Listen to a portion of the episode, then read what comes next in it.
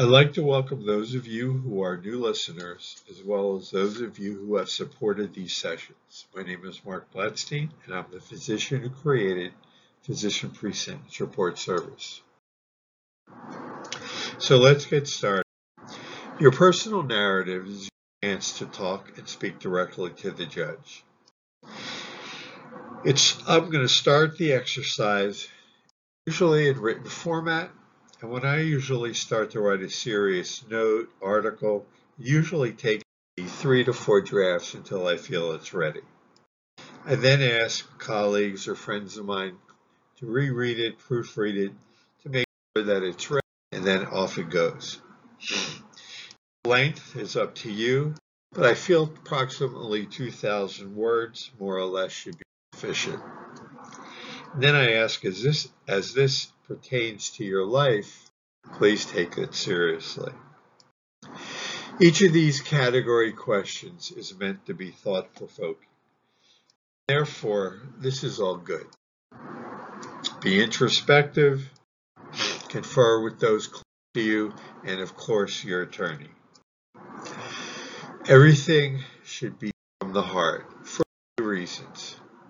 You need them, first of all, you need to believe it, because if you do this and you don't believe it really has no value.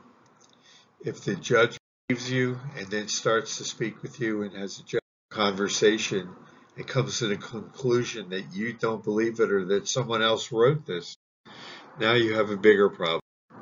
And lastly, the probation officer will be the first one to see this. And therefore, it's their job to check and verify and they do all of this before the judge ever sees it. So if they don't believe it, they'll pass this information off to the judge.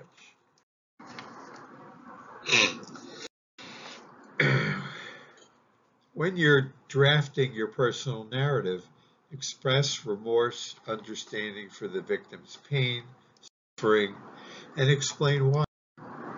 Agree with the court as to the seriousness of the crime but don't minimize the seriousness at the same time. Try and look back in your life to what brought you to this and how it got you involved in this particular offense.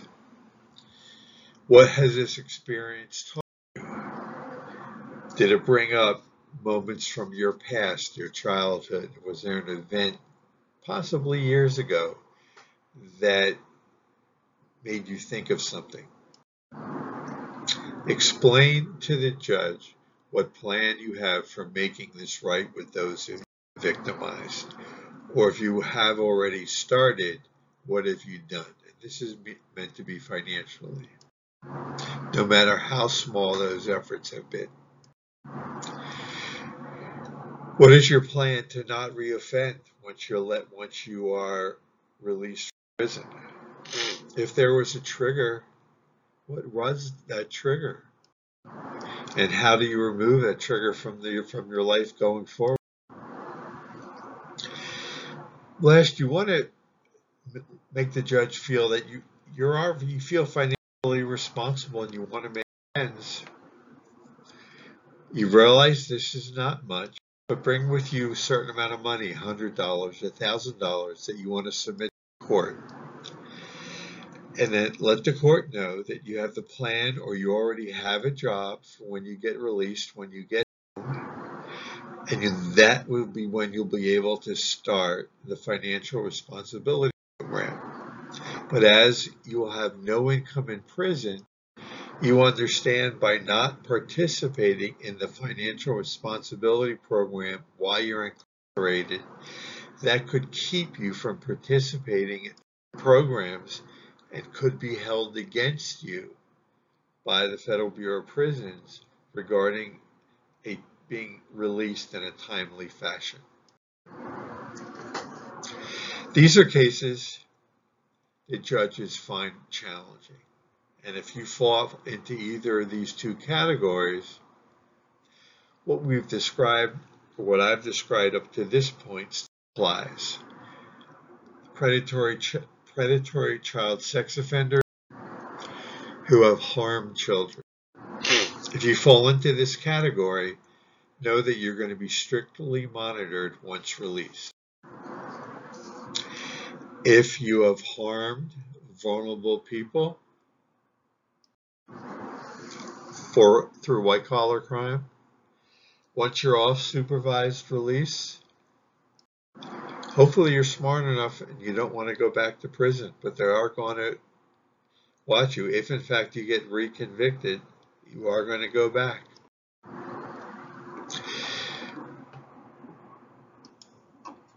Here is where your personal narrative hopefully has already been drafted. The pre-sentence interview has not yet been done.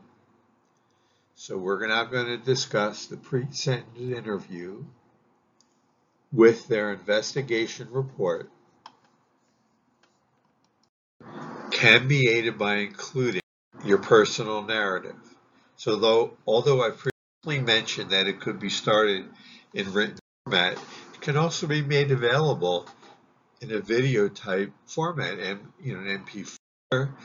It can be then placed on a flash drive so that the judge can easily see it the week before sentencing. And this is optimal because your case, he will remember reviewing it in that week before sentencing.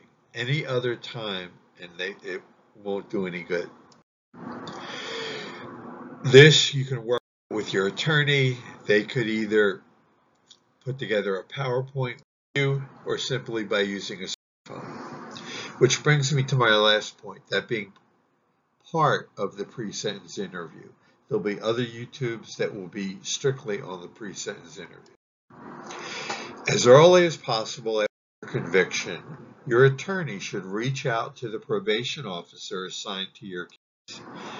Once they're talking, they can learn from either him or her which date is most convenient for them to do the interview. And then your defense team or attorney can learn the due date that they have for reporting or finishing their preliminary pre-sentence report where it needs to be turned in. This offers both you and your defense counsel the opportunity to explain your position as the PO or probation officer at a trial, and therefore they have not yet formed an opinion. This is important because hopefully at this point the probation officer has not yet spoken with the prosecutor and therefore they still may have in mind. If not, the PO will have already spoken with the prosecutor before they ever met or interviewed you and they may have already been influenced, just not in your favor. Your attorney can clearly, clearly make their case and position with that personal meeting that they've set up. And here they can use your personal narrative, making it available either in writing or the video format for the video or probation officer to eventually provide to the judge of the court. Regarding the probation officer, a little effort goes a very long way.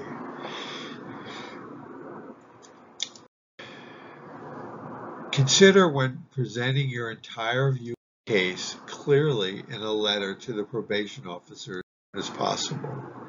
If your legal team feels that the probation officer is receptive to variance, this may be key to convincing the court to consider that sentence below the guideline range. As probation officers are very busy doing the best and never have enough time. They may appreciate your, the efforts of your legal team in easing a portion of their workload by providing all of your information up front in an organized fashion.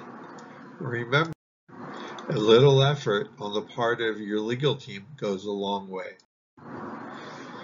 Here's my information as well as should you have any questions, feel free to share this with those in need. My email is available as well as phone number.